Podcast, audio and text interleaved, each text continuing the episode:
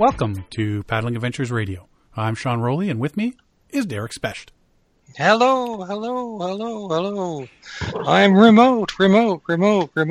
We are locked down. Yes. And Derek is in his house. I'm in front of my fireplace, and it's nice and cozy. And... Are you really? Yeah, it's nice. Then why are we doing shorts. This over at your house nice. Every week? I know, it's really nice here. Yeah. Well, joining Derek and I tonight, joining us tonight is John Van Berger. How's it going, John? It's going well. How you guys doing? Not too shabby. Fantastic. You're remote as well. Very remote. Yeah. Yeah. I'm about, 600 miles remote? Something like that. Yeah, something like that. You're that way. How many kilometers is that? Lots. Oh, don't do that to me tonight. It's 0.6 of that. Oh. Lots.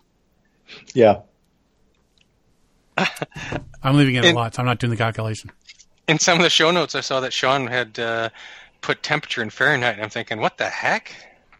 That wasn't me.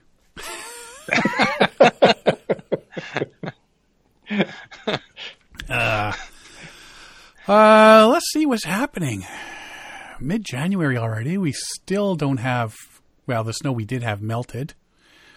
We're back in lockdown. I don't know what's going to happen with Family Day weekend. Are we going camping or what's going on? Because they're telling everybody stay at home here in Ontario. So I have a feeling I will be ending up having to cancel my Mew Lake reservations yet again.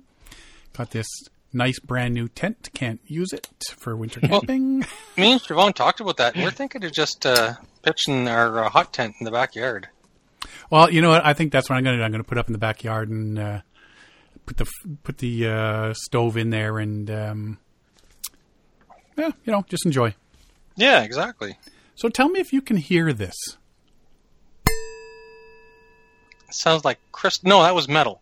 I thought it was going to be crystal first, but it was metal. That's my new Ulu knife.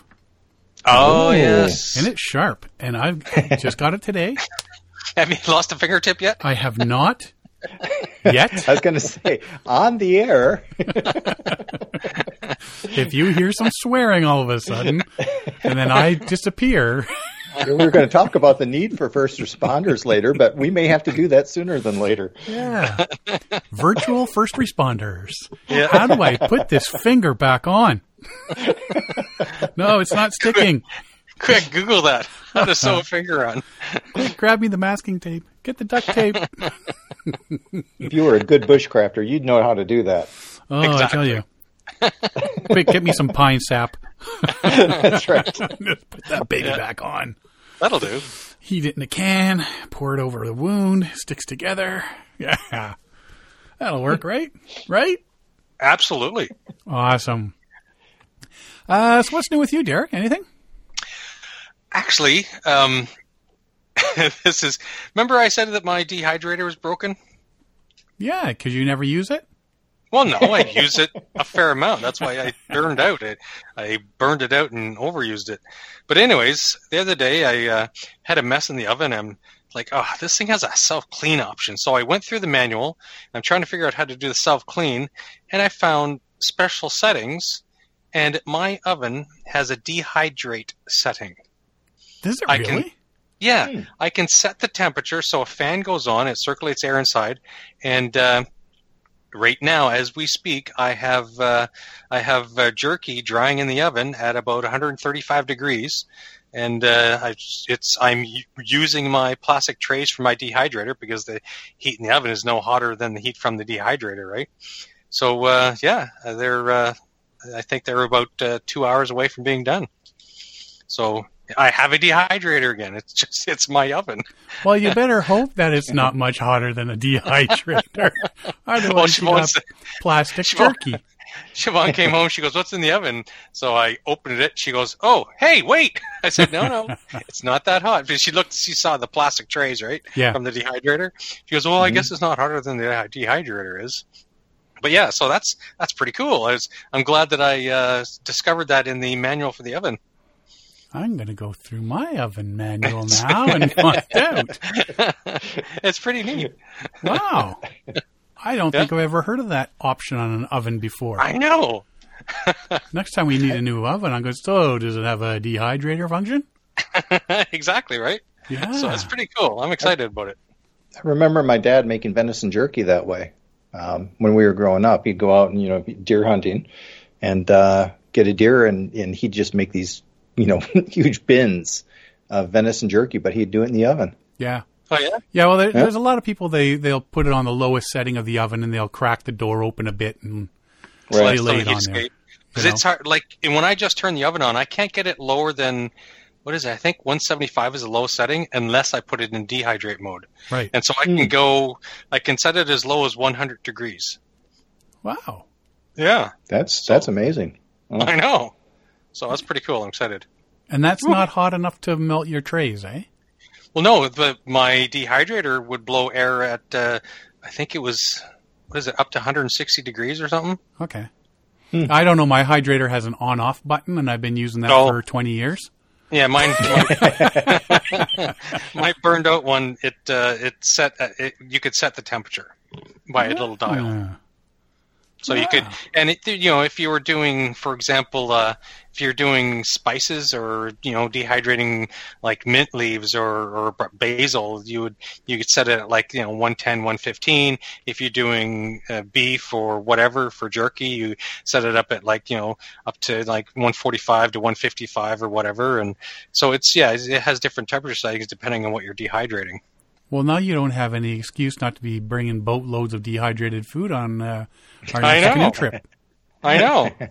Mm-hmm. Well, I'm making jerky right now, so I got it going. Yee-hoo. And of course, you figure this out when you're not here.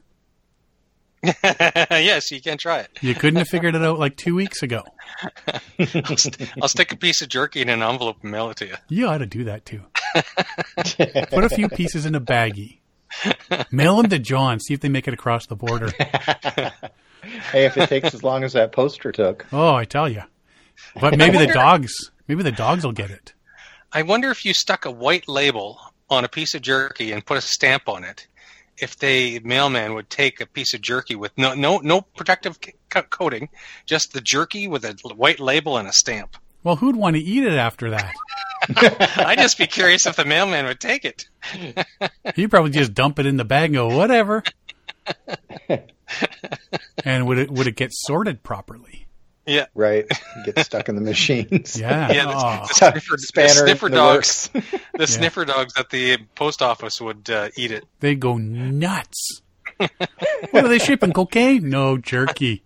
That's right. They probably think it's a bomb and call a lockdown or something. Damn Canadians. I don't know. That dog's tail's a wagon.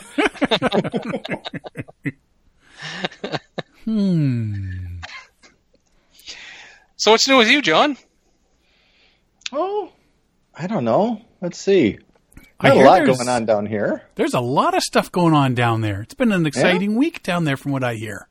Let's see. What's today? Well, today's the 21st. Let me think. Oh, yesterday was a big day. Yesterday was a huge day. I know. It gave me hope for the future. Uh-huh. And I'm bursting with pride. I am so excited. I got my snowshoes in the mail yesterday. Dun, dun, dun. Bring on. Huh?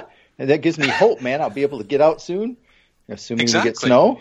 And so you got actual snowshoes, or did you build yourself snowshoes? Well, yeah. Well, here's the thing. So I talked to Greg Wilcox at Countryways over in Minnesota and told him what I wanted to do, and I wanted to try it out and then, talk about the process.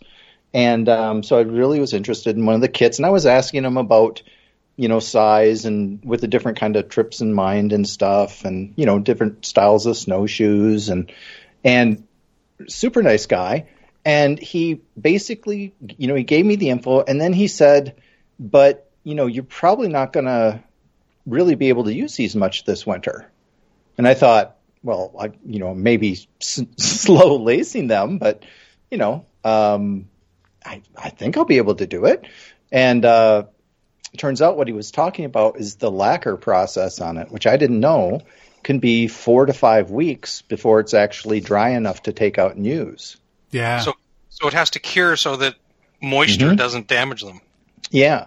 So, once you're done building it, then you can either dip it or, basically paint it on, right, with a paintbrush. Yeah. But then it has to cure for like 5 weeks. And so he sent along with the kit, he sent a fully assembled pair as a loaner. Oh. Yeah, that's cool. So now I think I'm just going to pretend I made them. And send back the crappy ones. I just say, look. Yeah, that's right. Send back the ones that I put together that he'll never be able to sell. He'll and never just, know. Yeah, put it on the website, with my picture and say, ooh. Now, handmade by John. Yeah. So, no, actually, all joking aside, I'm super excited to put these together.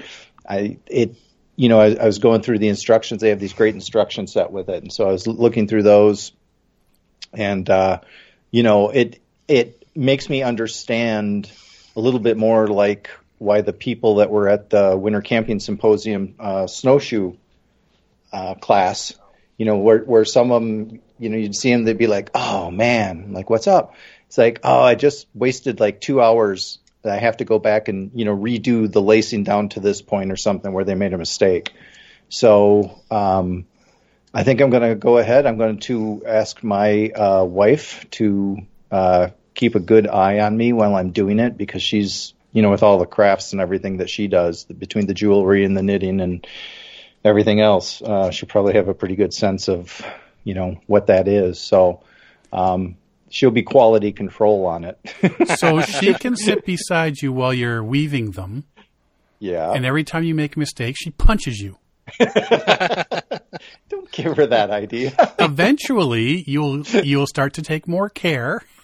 That's right. And by the time you're halfway through the second one, her punches should stop. My cousin Joe, or we'd call him Joey because he was a snot-nosed little kid at the time. He was older than me, but he was still a snot-nosed little kid. Joey decided that, and very kindly said that he would teach me how to play drums when I was little. And but Joey's method of teaching was every time I did something wrong, he would hit me. Yeah. So it works. So we had one lesson. Yeah. One lesson. Yeah. So basically you're telling us you're going to have a not quite finished set of snowshoes for sale. Yeah. Because my wife keeps punching me. I'll be selling the kit. Awesome. Yeah. Yeah. We'll see how, bruised up I am. But it's funny how, for a couple of things here, how many coats do you have to put on of the varnish? That I can't recall. He did have it listed out. Yeah, he had it listed out in there, but I honestly can't recall that right now. Okay, because you put a coat on, let it dry for however long, put a coat on. But the total drying coat with all the coats is about 5 weeks. Yeah. Okay. Yep. But it's funny how over the last couple of years, a lot of people are starting to get back into the making your own stuff. Mm-hmm. Lure of the North.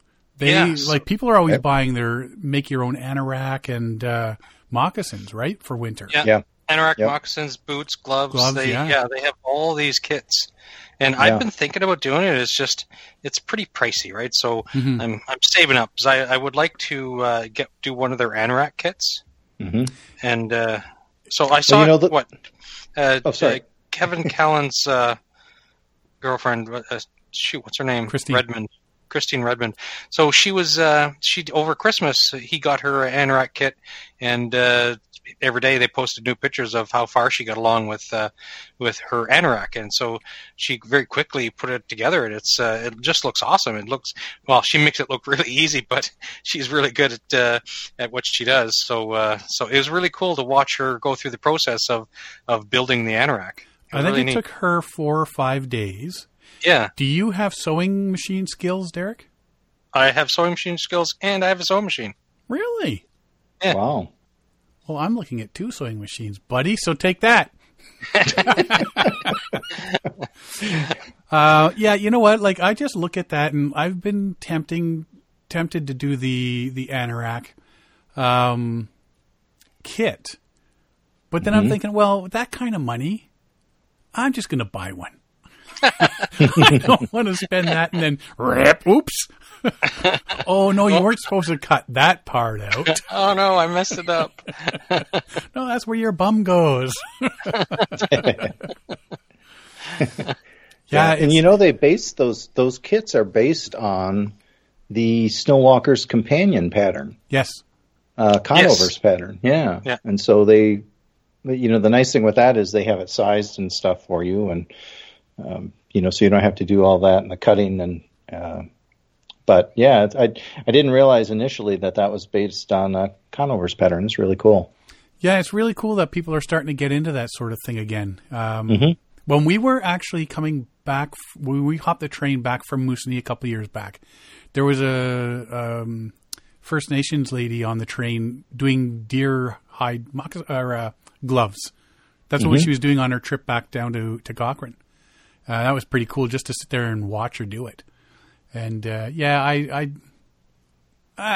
could probably do it, but the question is, would I have the patience to do it? Mm-hmm. Nah, just give me my mitts, my moccasins, my anorak. I'm going outside. But I think it would be worthwhile to, like, it's something you kind of built. Like, it came from a kit, so you didn't build it from scratch. Yeah.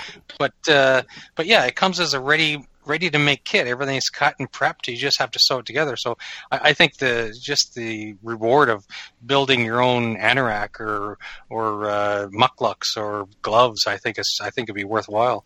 Well, there's really a lot cool. of, you can go online and I think Lure of the North also sells patterns, and people are going to the secondhand stores and the Sally Ann, stuff like that, and getting wool blankets. Mm-hmm. And making their own from those. Yes, yeah. I've seen that. Yeah, I think I would go get a $5 wool blanket. Try it first.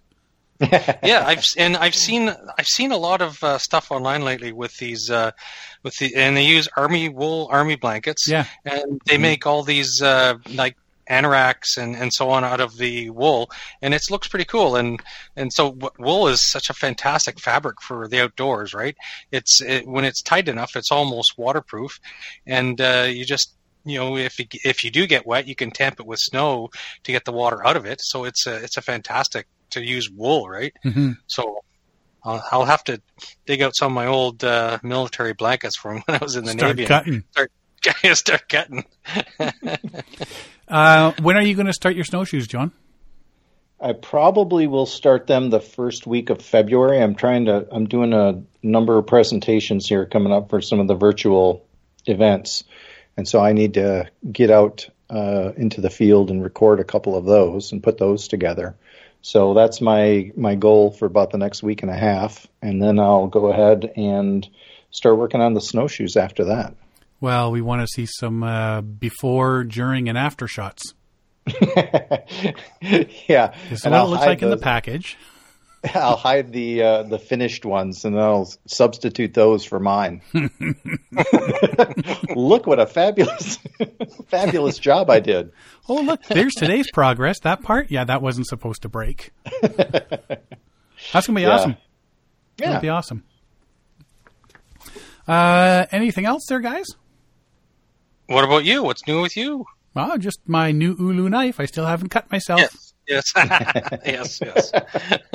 I keep hearing something tapping in the background. I do hear the knife. I can hear the metal singing in the background. He's playing with that knife. I'm going to start throwing them into the wall. Hey! Ulu throwing. There was an article that went around social media there late last week, beginning of this week. Kevin Callen wrote an article called "Fake Bushcrafters' Lasting Impacts," and it was published in Paddling Magazine. It did cause a little bit of a stir, didn't it? Yeah and no. Yeah. It caused more than a bad stir. a lot of people agreed with the article. It says, this enough's enough, and other people go, "What are you talking about?" You know. So, but yeah, it was. I think it was mostly well received. Yeah. So it talks about a couple of guys that he saw leaving a site in Algonquin Park. On the site was a makeshift lean-to from freshly cut down trees, lashed together with cordage made of young saplings. They had made an elaborate kitchen area with table and storage compartments, and the conifer boughs cut to make beds in front of a large fire pit away from the designated fire pit area. Bushcrafting and surviving skills have really become popular in the past. How long's Les Stroud been around? 10 years? Yeah, quite a while, eh? That's when I first started seeing it become really huge.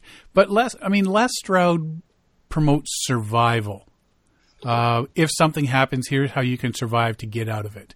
You guys got guys like Bear Grylls, Ray Mears, Morris Kochansky. You know, they teach the bushcrafting skills. Bushcrafting is not just survival. It's learning to survive in the bush and thrive, right? Not just survive till you're rescued. Yes, and you do have to practice these skills to get good at them. Oh, definitely. My opinion is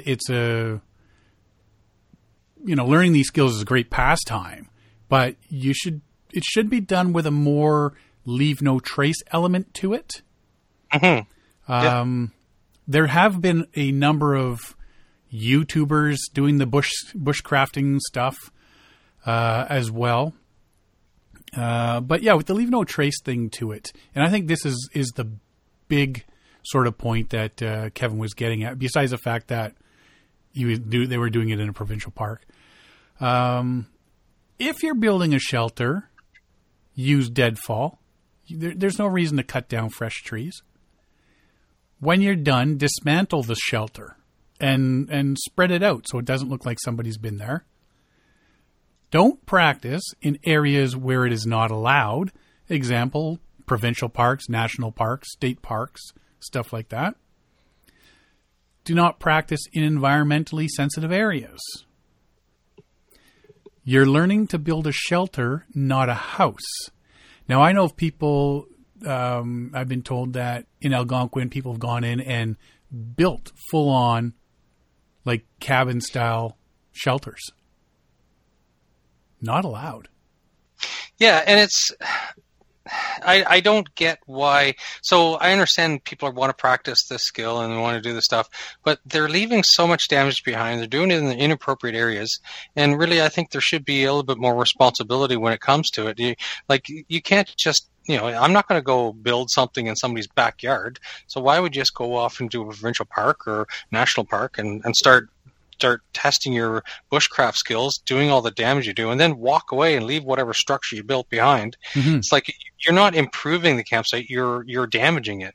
And, when they cut fresh trees, and if you're going to do it, use deadfall. If you're going to do it, don't do damage. Don't leave a lasting effect. And I think this is important, what a lot of people don't get when it comes to a lot of these bushcrafting skills. Yeah. But, when you're out there practicing, if you can do the leave no trace aspect of it, it gives you a chance to practice your knots, your fire-making techniques, and all that sort of stuff. And it does give you the chance to practice your leave no trace. I did a course when I was in Air Cadets way back in the day, and it was an air crew survival course. If your plane crashes in the middle of nowhere, this is how you survive. And at the end of the day, we had to make it look like there was nobody there. You tossed everything back, and this is going back 30 years ago now. Date myself. At least 30, 40, maybe more. But yeah, it's great be able to practice all this stuff, but yeah, definitely use your head. Safety and leave no trace are the two biggies I would take from this. Now, after I read all this and thinking, okay, yeah, that's cool. I understand what he's saying. I checked out some bushcraft forums. And Kevin's article has been discussed on a few of these forums. He's just an angry guy. He just thinks his way is the only way. But the majority, even though they felt, wow, you know, it was more the tone of the article, the majority of them agree that he has valid points. And what those guys are doing are wrong. And anybody that does things like that and doesn't practice, you know, disperse and tear down what they put up, they're doing it wrong. Most say they, you know, dismantle what you build and at least attempt LNT, leave no trace. As well, don't do it in areas where it's not allowed. And most make comments about using the deadfall. There's no reason to cut down living trees. That was a big comment that a lot of people made was, why are they cutting down live trees? There's no reason. Exactly. They should be using existing deadfall, mm-hmm. right? And if you're in an emergency situation, you get stranded overnight while you're out hunting or you know, whatever, then, and you don't have a proper shelter, then fine. Do what you can to survive. But if you're practicing your skills, and you shouldn't be going out of your way to be killing live trees and so on, right? Yeah, it's just not the right thing to do. Like, I don't know, it's really hard to understand the logic of some of these people. Well, and I think part of the problem is it's easy to go on to YouTube and see people doing this and think, oh, that's cool, I'm going to go do it, without the education of leave no trace, or the extra thoughts and explanations of here's how you do this, but when you're done, if you're going to practice this. And I think that's the responsibility of the YouTubers to put that in their episode, saying, if you are going to go out and practice something like this, please practice leave no trace. Tear apart what you build and leave the area as close to possible as how you found it. Use deadfall if it's there, you know, as little impact on the environment as possible. And that's where the responsibility of the YouTubers comes in, when because, you know, people they're putting it up there so people watch it. So if people are watching it, you know, some of them are going to go out and try what you just showed. Right. Exactly. Yeah. Yeah. So, and I think, you know, and it does come back to, you know, the comment that you two had made, I don't know, probably a month ago now or something, when you were talking about etiquette. Mm-hmm. You know, like etiquette guides for doing these. And that really is an education thing that the YouTubers need to emphasize. Yeah. And, you know, this is what you need when you're done. You know, it should be in an area that would allow it, but then when you're done. And that seems to be missing from the equation. Oh, definitely. When you're out bushcrafting, do you really need to make yourself a full-on kitchen with storage compartments and everything? Right. I know, right? Right? Why are you trying to duplicate your house in the bush? Yeah. Mm-hmm. That's not survivable. Right. Yeah. But no, I fully agree that if you're going to get into bushcrafting, you definitely need to get out there and put that into practice at some point. You know, practice your skills that you're learning. So if something happens, you've at least been able to practice. You know, learn your, you know, practice your knots and practice your fire making skills and all that, as I said earlier there. But you've also got to practice your leave no trace and leaving the environment as you found it. Yes. So yeah, it was nice to see that, you know, once the bushcrafters on the forums discussing this got past the Kevin's an angry old guy, they actually did agree with everything he had said. So, what else here? No, let's take a quick break here, and we'll come back. And I got another 1, 2, 3, 4, 5, 10, 12 things to talk about here. So, oh my God, things, right? Too many things. We'll be here all week. This is going to be another 18-hour episode, boys. We'll be right back after this. Hey, this is Sean Rowley, and you're listening to Paddling Adventures Radio. To find out more about us, check out our website, paddlingadventuresradio.com. You can also find us on Facebook, Instagram, and Twitter. Current and past episodes of our podcast can be downloaded or streamed from iTunes, Google Play, and the episode page of our website. If If you have any questions, comments, or ideas for the show, we would love to hear from you. So drop us a line on Facebook or our website. Thank you for listening. Enjoy the show. This portion of the show is brought to you by Algonquin Outfitters. Algonquin Outfitters, providing quality Algonquin Park backcountry adventures for the entire family since 1961. Whether you want to get on the water for a day or a week, the friendly staff at Algonquin Outfitters can help you out. Find them online at algonquinoutfitters.com or visit one of their 12 locations. Algonquin Outfitters, your outdoor adventure store, with locations in Algonquin Park, Muskoka, and Halliburton. Welcome back. So I was actually talking with our sponsor, Algonquin Outfitters, the other day. I've been watching too much Letterkenny lately, John. So I was talking when you said that, I was just like, the other day. I was talking to Algonquin Outfitters the other day. Do you know I went up and found the house and got my picture outside of it? Did you really? That's how much of a nerd I am. Yeah, when I came out for the David Bain's Winter Camping Symposium, on the way home, I decided to go up to Sudbury, and I thought, you know what? I'm just going to go find the farmhouse and get my picture taken, and I did find it, and was a complete nerd, and yeah, that's awesome. I would have too, man. Yeah. If you're up there. And they seemed upset when I was peeking in the windows and stuff, but you know. You should have seen how upset they were when I walked in to use the bathroom. Yeah, if you haven't watched Letterkenny, there is quite it is a funny show, but there's one of those beware the language announcements at the beginning sort of thing. Anyway, I was talking to Algonquin Outfitters the other day, and they were telling me if last summer and this winter are anything to go by, summer 2021 is going to be the same. Yeah. Stock up on gear if you need it. Get your freeze-dried food now. Get your fuel. Yep. If you need any air mattresses or sleeping bags or whatever. If you're looking at buying a new canoe, kayak, or stand-up paddleboard, you'll probably not want to leave it to the last minute. As well, if you go to algonquinoutfitters.com, their website, they have some of their old fleets that they give away. They're not give away. They sell. Yeah. They have canoes, kayaks, and stuff listed on there. So they're rental fleets, but they're giving away at a really good price. So, who's drinking what, Derek?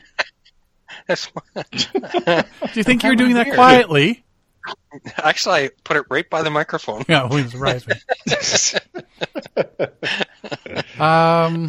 If you go to algonquinoutfitters.com, they have online shopping, and right now, all they have a bunch of Yeti, the mugs and stuff. Okay. They got a bunch of discontinued stuff that's on sale right now if you're looking for something. So, don't leave it to the last minute if you're thinking you need gear and stuff, because they figure it's going to be exactly the same as last summer. If you go to algonquinoutfitters.com, check out the events tab. They have the Banff Film Festival virtual edition going right now. And it's pretty much exactly the same as how we're doing the Paddling Film Festival. They've got a couple of different options with a group of films under each option, $15 US for a 3-day rental period. algonquinoutfitters.com. Click the... go to the events tab and then click the link for the Banff Film Festival. But it's not paddling related. It's like mountain climbing, skiing, and all that sort of stuff, right?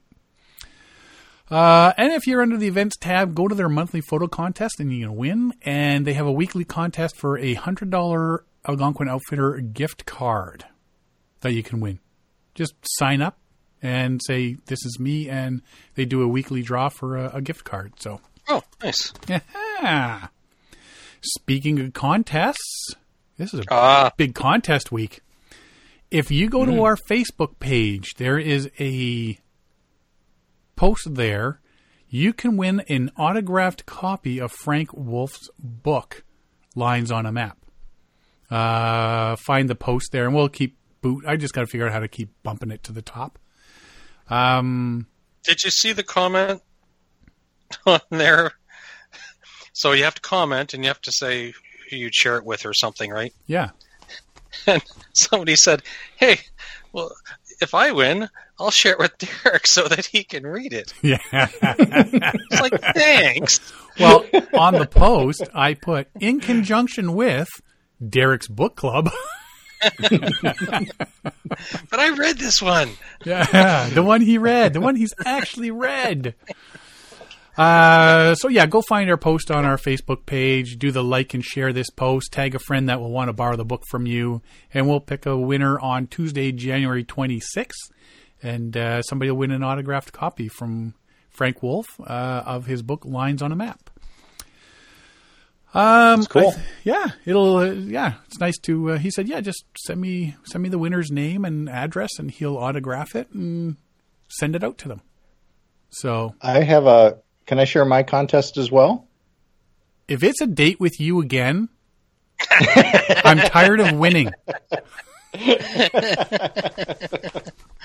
Well, I was going to offer the listeners a crisp, clean, broken paracuss, newly minted snowshoes.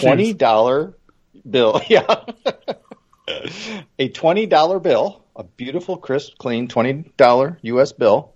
If they could come up with what the topic of the between segments non-recorded part of the podcast was tonight. I don't think people want to know. I'm sure they don't want to know.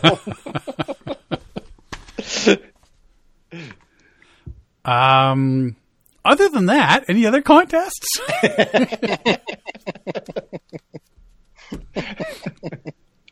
You can win a date with John or Derek.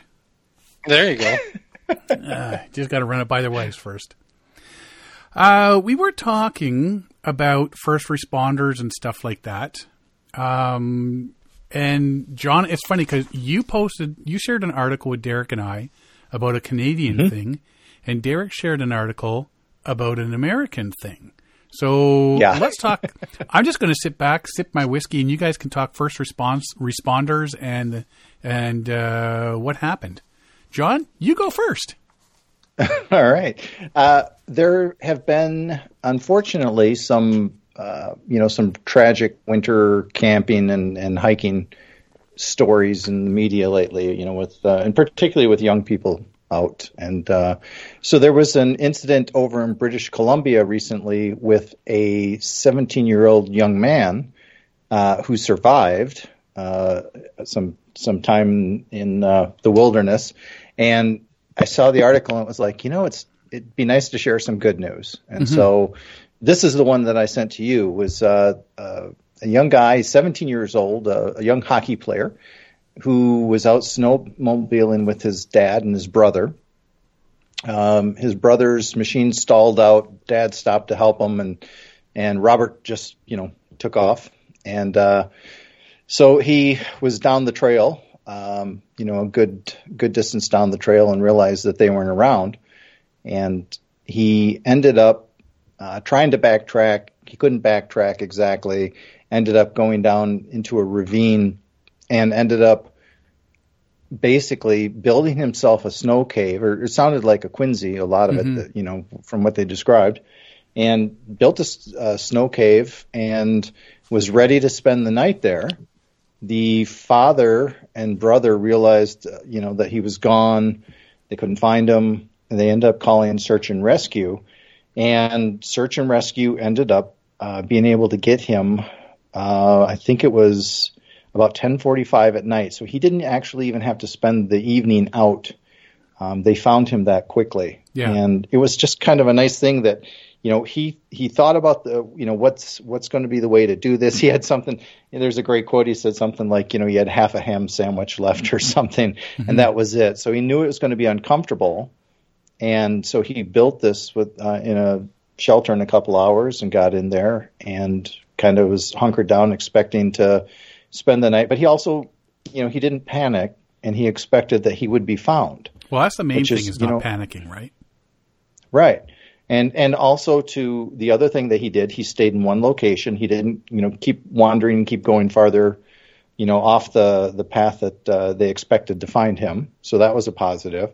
He parked his snowmobile in an area where it could be easily seen nearby. Mm-hmm. So, he was thinking, of the proper things.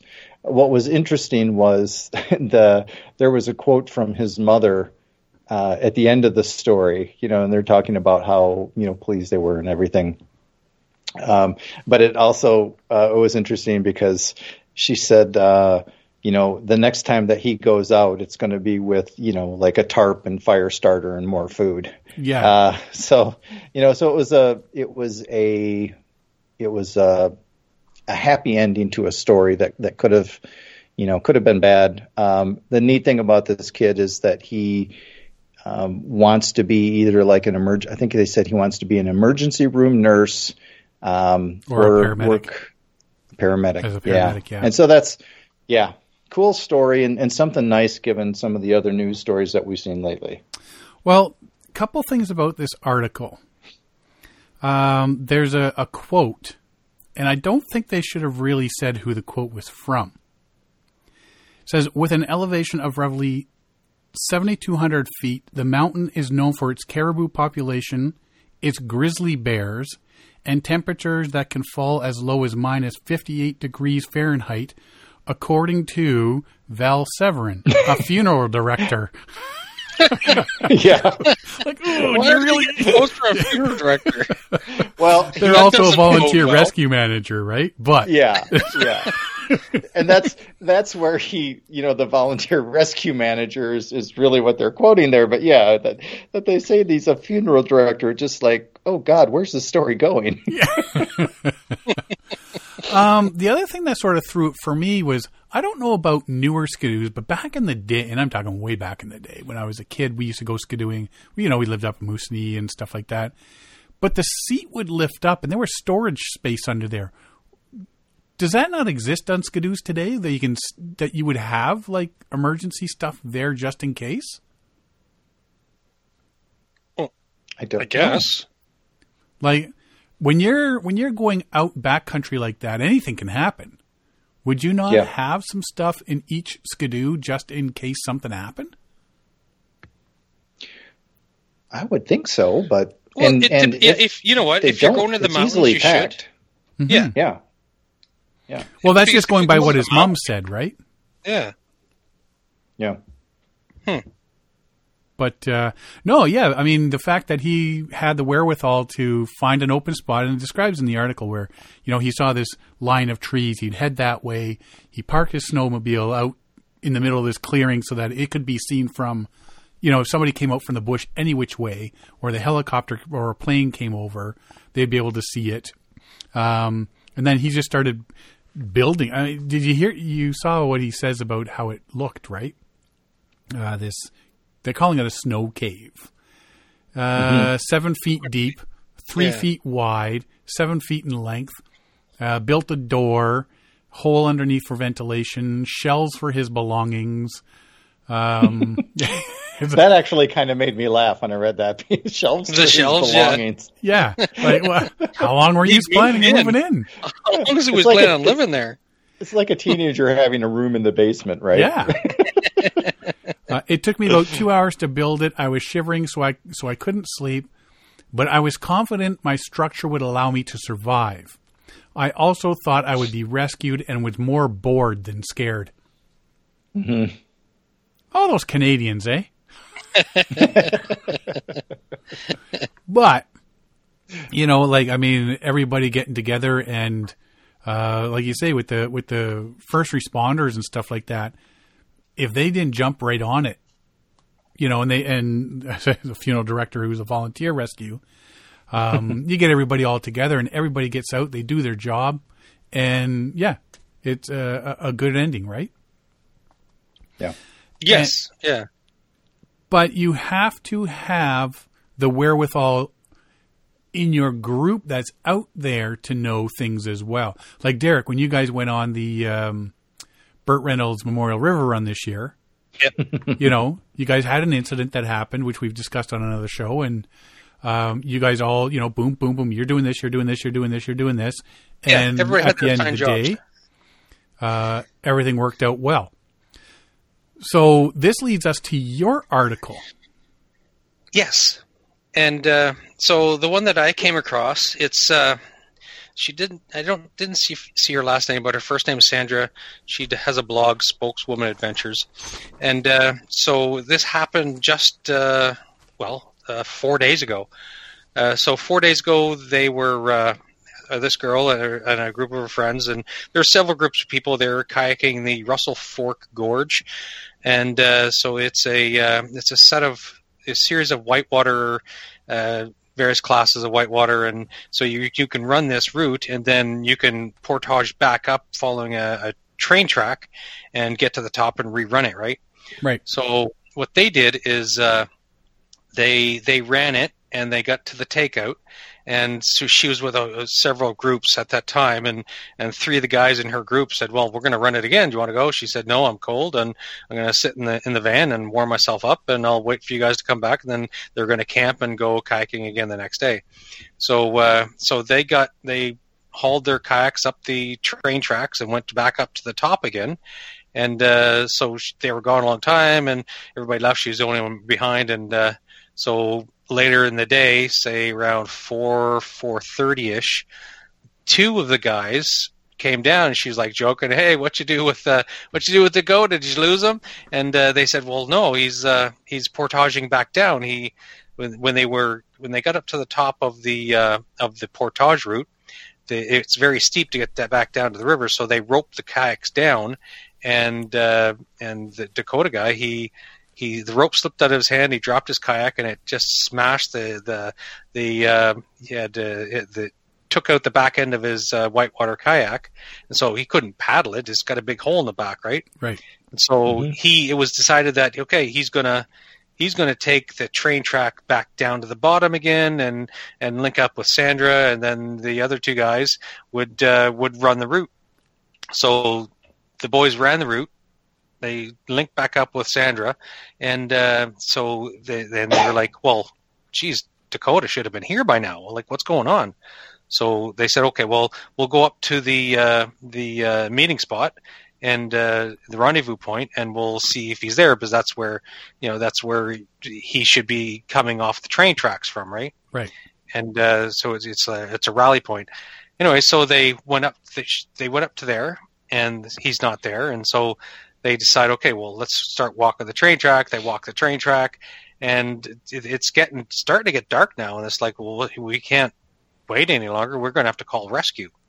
So they called rescue, and so police, firefighters, and so on. They all start to show up. They all start to, gather information, and so they make all these arrangements. They're gonna, and so it was a single unit rescue that came, and the rescue people were saying that all the kayakers, like there must have been like a dozen or more kayakers that showed up to help with the search. They said they didn't need to call out at any other search facilities because all these kayakers showed up, and they were their own force to deal with, right? They were like, okay, we don't have to call in extra because you guys are like fantastic. It's like we have our own search team, right?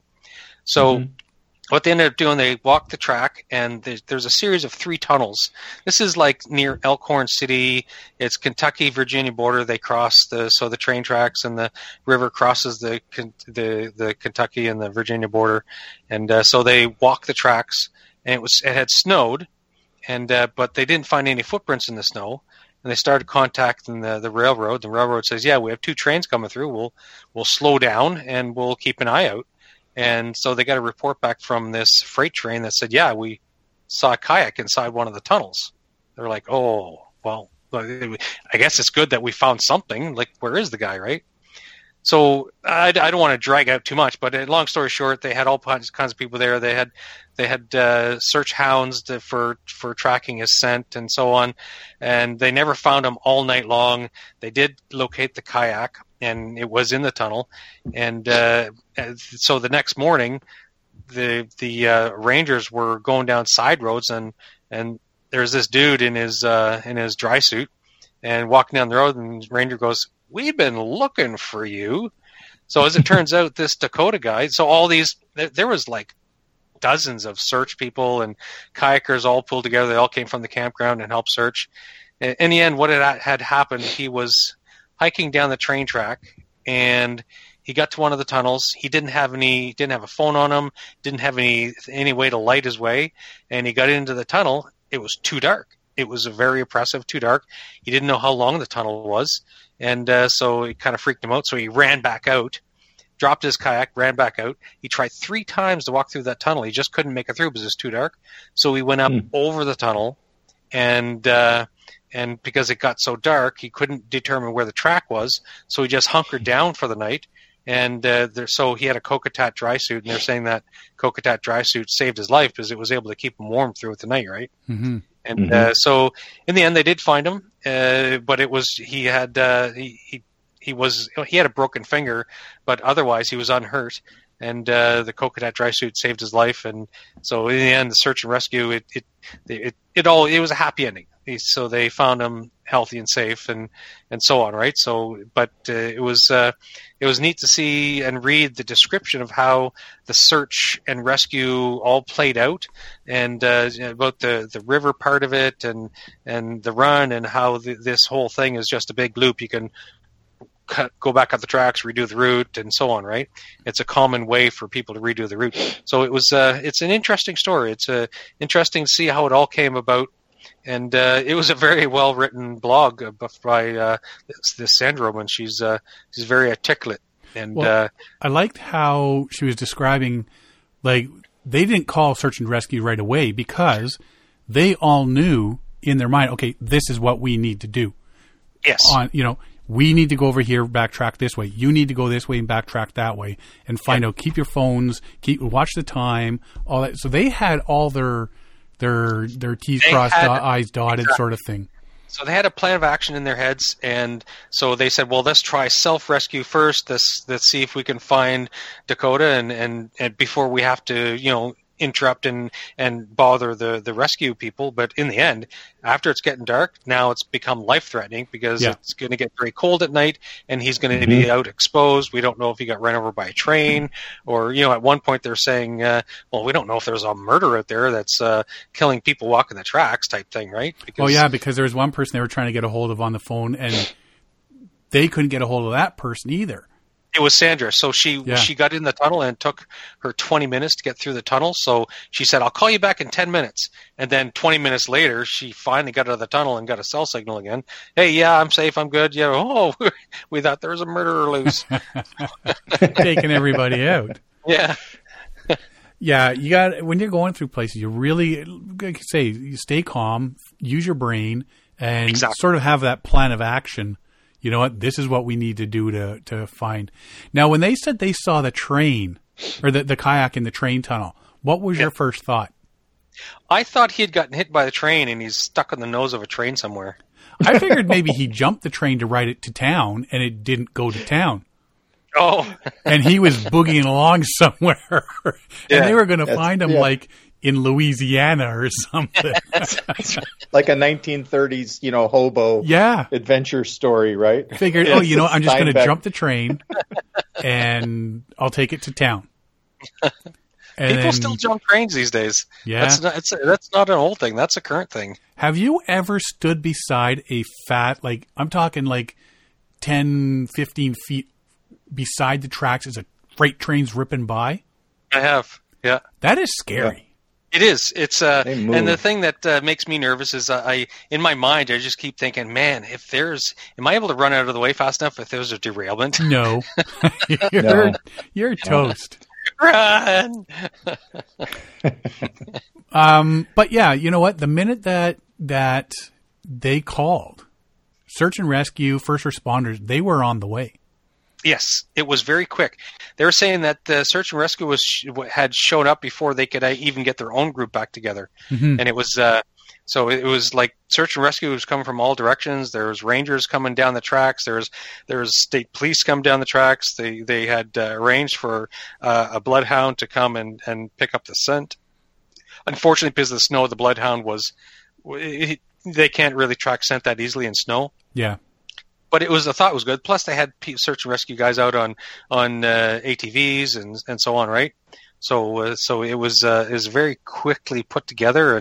But you know what? When it comes to search and rescue, time is important, right? When it comes definitely. To exposure, like if he's slipped and fallen and he's bleeding out, or he's like hit his head and he's, you know, time is of the essence. And that's why search and rescue, they show up as fast as they possibly can. As John would know, you've worked with this, with your charity and so on for so many years. Yeah. Yeah. It's amazing that, going through that article, the number of people involved in that was pretty amazing, right? But it is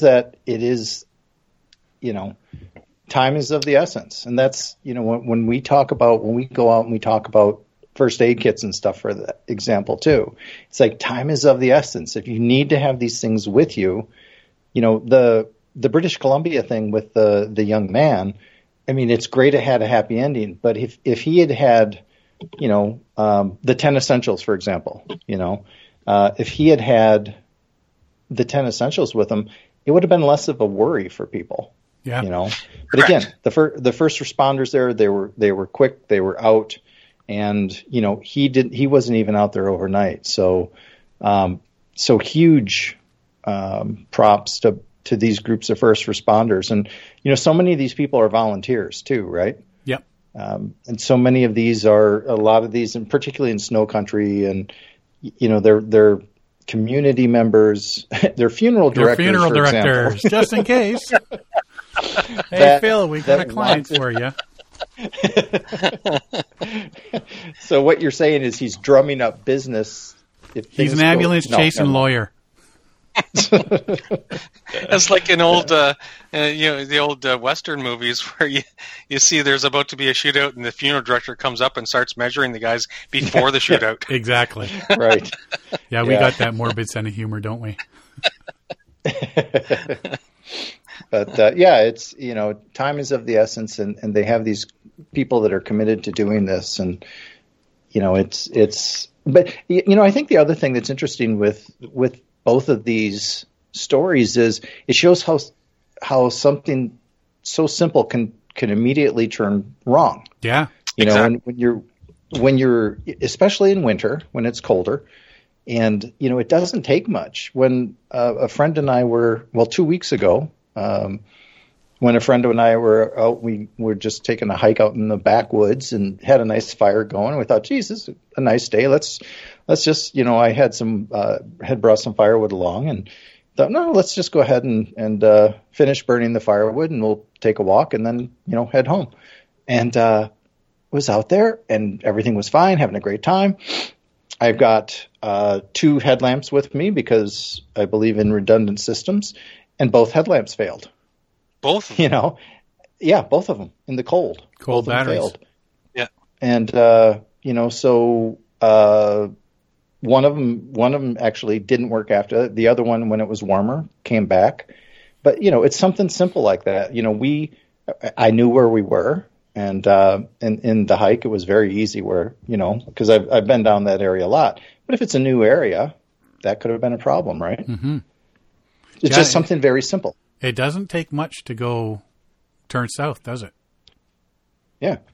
And what I think is always interesting when you read these stories, and again, very happy that both of these have a happy ending, is once one thing goes wrong, how quickly that can be followed either by bad decisions or just bad luck. Yeah, exactly. So that preparation of, the mom is saying, well, next time he's going out with a tarp and a fire starter and, and more food. It's kind of like you need that every time. It's just it's just an every time thing. Yep. If you got your oh shit kit in your canoe. Yeah. Then and the thing, yeah, go ahead, sorry. No, like that's sort of that's my takeaway from these two things is sort of not more the first one than the second one. The second mm-hmm. one, like I say, he was decide he's going to go over top of the tunnel instead of through it, and it turned into this mountain scenario that he wasn't prepared for and had to hunker down. Mm-hmm. But like if you're going up into the mountains skidooing and there's a chance something's going to happen, could happen. Yeah. And you're not prepared for it. Like I that's the part that boggles me is why did mm-hmm. you not have extra stuff just in case. Right. Yep. And the oh shit kit that you mentioned, which you can find on our website, theoutdoorkind.org. Again, it's theoutdoorkind.org. We've got a list of suggested things that you can take out and some suggestions for winter as well. We have our four-season brochures up on that. And, you know, it's just so critical to have that with you in case something happens. Yeah. And it doesn't take much either, right? So I take more than anybody I know out in my, right, in my kits. And they're two small dry bags between the first aid kit and the oh shit kit. And so it's not that much weight, and it's worth having. Oh, yeah. You know, we've gone on hikes that were supposed to be quick hikes. Oh, it'll only be an hour. We'll take a couple of bottles of water sort of thing. Mm-hmm. But I always throw my when I say bottles, I mean Nalgene's. But I always throw my water filter in just in case. And there's been a couple of hikes that have taken a lot longer than that should have been, or it's just been so hot that, you know, halfway through the hike, we've gone through those Nalgene's of water. You know, and it's just sort of a, well, what if? And I mean, that goes along going way, way back to when we were Cub Scouts. Always be prepared. Mm-hmm. Yeah. Right?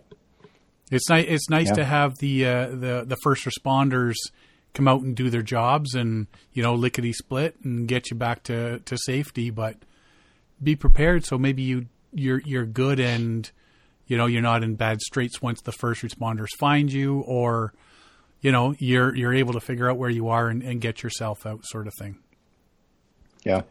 My winter hiking day pack, if you will, is my ultralight backpack, because I throw so many extra things in there just in case. You know, I've got the tarp, I've got a good 0-degree quilt, I've got a pad. And then, like you mentioned, with extra water, the water filter. And, you know, I've got that stuff with me just because it can just turn so quickly. And it you know, when I have it all in my pack, it's not even 15 pounds. Mm-hmm. So it's, you know, it's not like you really even notice having it there. Right. So, yeah. So, and you know, it's a little extra prep, but it's worth it if something turns. Something goes bad, yeah. You know what? Like I've always been one for making sure I've got that little extra bit. You talk about things that have happened and people that, well, why would you do that then? You know, if you know something might happen. Well, an accident is called an accident for a reason. It's not something you plan on happening. It happens unexpectedly. Yeah. It's an accident. Yep. That's the whole sort of nature of what an accident is. And right. I've been on trips where, the biggest one that I always remember is I went on a canoe trip into Algonquin Park, a solo canoe trip in October. I was going for a few days. And the second day, everything turned to an ice storm, which was totally unexpected. Doing my, well, what ifs at this time of year, I had enough of the proper gear that I could get out safely and came home a few days early. You know, like it's the what ifs, but with the ice and stuff like that, if I turned an ankle on one of the portages because I slipped on ice, it wasn't what I had planned. It was an accident. It could happen just like that. Yeah. And then all of a sudden I'm stuck, in between where I was supposed to be and where I started from, because people wouldn't have known I was actually coming back because of all the ice storm. Oh, yeah. Right. So you gotta, you know, I mean, accidents are going to happen. And if I had twisted an ankle and I had not been able to get out, then at some point, I'm sure first responders would have been on their way. Hmm. Yeah. I had actually had spot at that point too. I had my spot unit at that point. So I would have pressed that at some point. And when I knew I couldn't get out, and the weather was the way it was, I would have set up a tarp at the end of a portage and hit the spot button. Mm-hmm. Yeah. You know, so. Yeah. Have you ever tested your spot? I used to, but I never had to actually use it. I didn't know you could actually test them, and I was just going through the process because I had just got my new Zaleo, and I was going on the trip with Mike, and I thought, you know what, I need to know if this thing actually works. Mm-hmm. So I ended up contacting Zaleo, and they put me in contact with Rescue Services, and Rescue Services said, okay, book a time. I said, okay, 5 p.m. So I booked the time. They contacted me. Yep, your time is approved. And then I got on they called me at home, and they said, okay, we're setting up for your test. I said, okay. They said, okay, push the emergency button. I pushed the emergency button. Okay, we received the signal. And then they sent a signal back. Did you receive the response signal? I said, yeah, received the response signal. It was really neat. It was very, very official. It was a process, because my concern was I've heard that some of the Spot Gen 3s were having difficulty, that some people are pushing the button and it just didn't work. Yeah. Mm. I know that I had the Spot Gen 1. That's how old mine is. It was like a brick. But I know some people were saying that you couldn't get reception if you were on a portage and you had the tracking going. Like, It would show you at the beginning of the portage when you're on the lake. But during the portage, unless it was if you were in trees, you would get intermittent signal. Yeah. Yeah, intermittent signal. Huh. Yep. But. Yeah. And it's the same thing with the inReach as well, that you can test that. There's a test service. It'll send out a message, and then you'll receive back a confirmation message so that you know it's ready to go. Yeah. Which is, and again, and the interesting thing with that too, I'm not sure about with the Spot, but with the inReach, one thing that can be helpful with these is when you go, let's say you go, I don't know, you're in, Sean, you're up in Ajax, and you're in Bowmanville, Derek. Mm-hmm. So if you guys, a considerable distance from Algonquin, for example, if I know with the inReach, one of the sort of tips that they tell you is after you've set up the system and everything, when you get to your location of where you're going to be, playing. So if you get up to Algonquin, you go ahead, let it acquire the satellites up there. Before you go out in the field, for example, make sure that it's set up for there, so it doesn't have to try to if you just have it off and have it in your pack. Oh, now we've got an emergency, and we pull it out. It has to basically readjust and realign. Yeah, and that's going to take time. So when you get someplace where you're going to go play or go paddle, hike, whatever it might be, make sure that you turn it on. Let it figure out where it's at, and that will save time. Again, when we're talking about, time is of the essence, that's a good thing to do once you get someplace. Yeah, and see, my Spot unit, one of the benefits I had was extra services I had was the tracking, right? Mm-hmm. So that, my wife and that could follow on the map and see where I was, and yep, he's up and he's on the move this early in the morning, and he's made camp. That must be where he's camping, that sort of thing. So yeah, you always had it on sort of deal. The one thing I didn't know though was it stops after 24 hours, because I forgot to turn it off one night. Mm-hmm. And after 24 hours, I found out that it wasn't sending up a signal anymore. You have to reset your Spot at least once every 24 hours. Oh, okay. Turn it off, turn it back on. Oh, that was the Gen 1. I don't know if they fixed that now or not, but. If you were in an emergency and you hit that, come and get me button and kept on walking, then eventually at some point they would lose your signal because you didn't reset it after 24 hours. Hmm. Huh. Mm-hmm.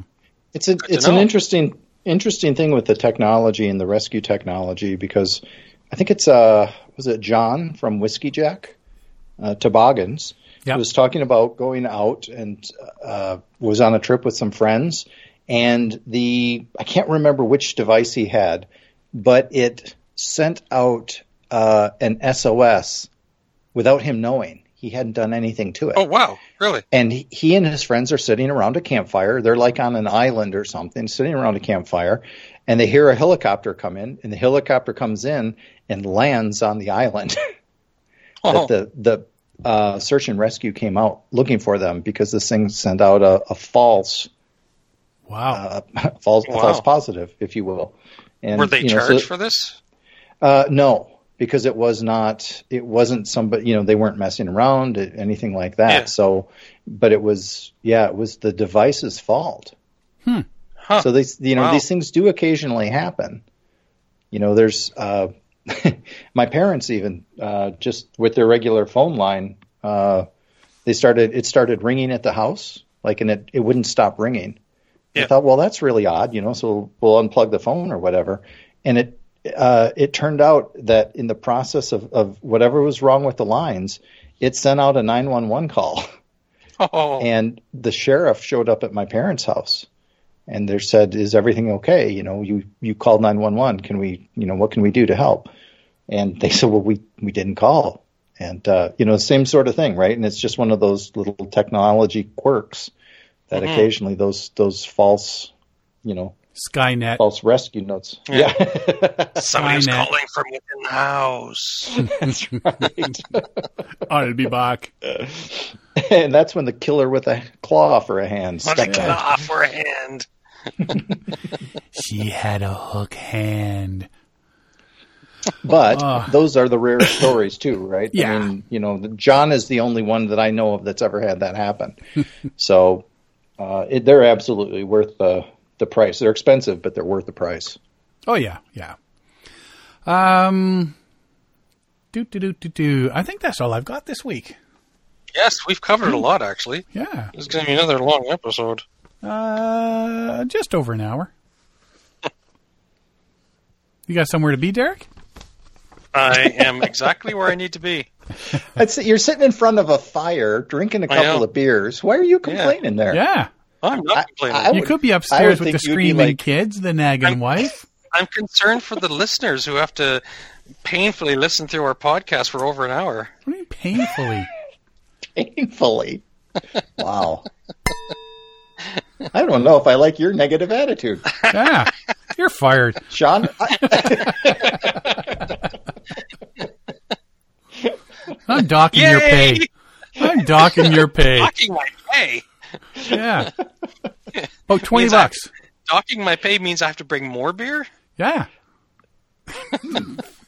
So, since you're not coming here until the lockdown's over, well, that's true. I'm just drop it off on my step. I'll have to order some beer for your house online because I'm not going there. Yeah. Yeah. I thought you would have thought of this already, but apparently these are the people I'm working with. Hey, remember that super sour beer that I found that none of us could drink? Yeah. I'm sending you a case of that. That none of us will drink? Derek strikes back. I'm going to send him a picture of me actually drinking it just to spite him. Your eyeball turning inside out. Oh. Hair growing back on top of your head. Oh, that'd be awesome. I'd drink it just for that. Next time you see me after the lockdown, I got a big fro going on. Look, my hair came back. Hair down to my butt. That'd be awesome.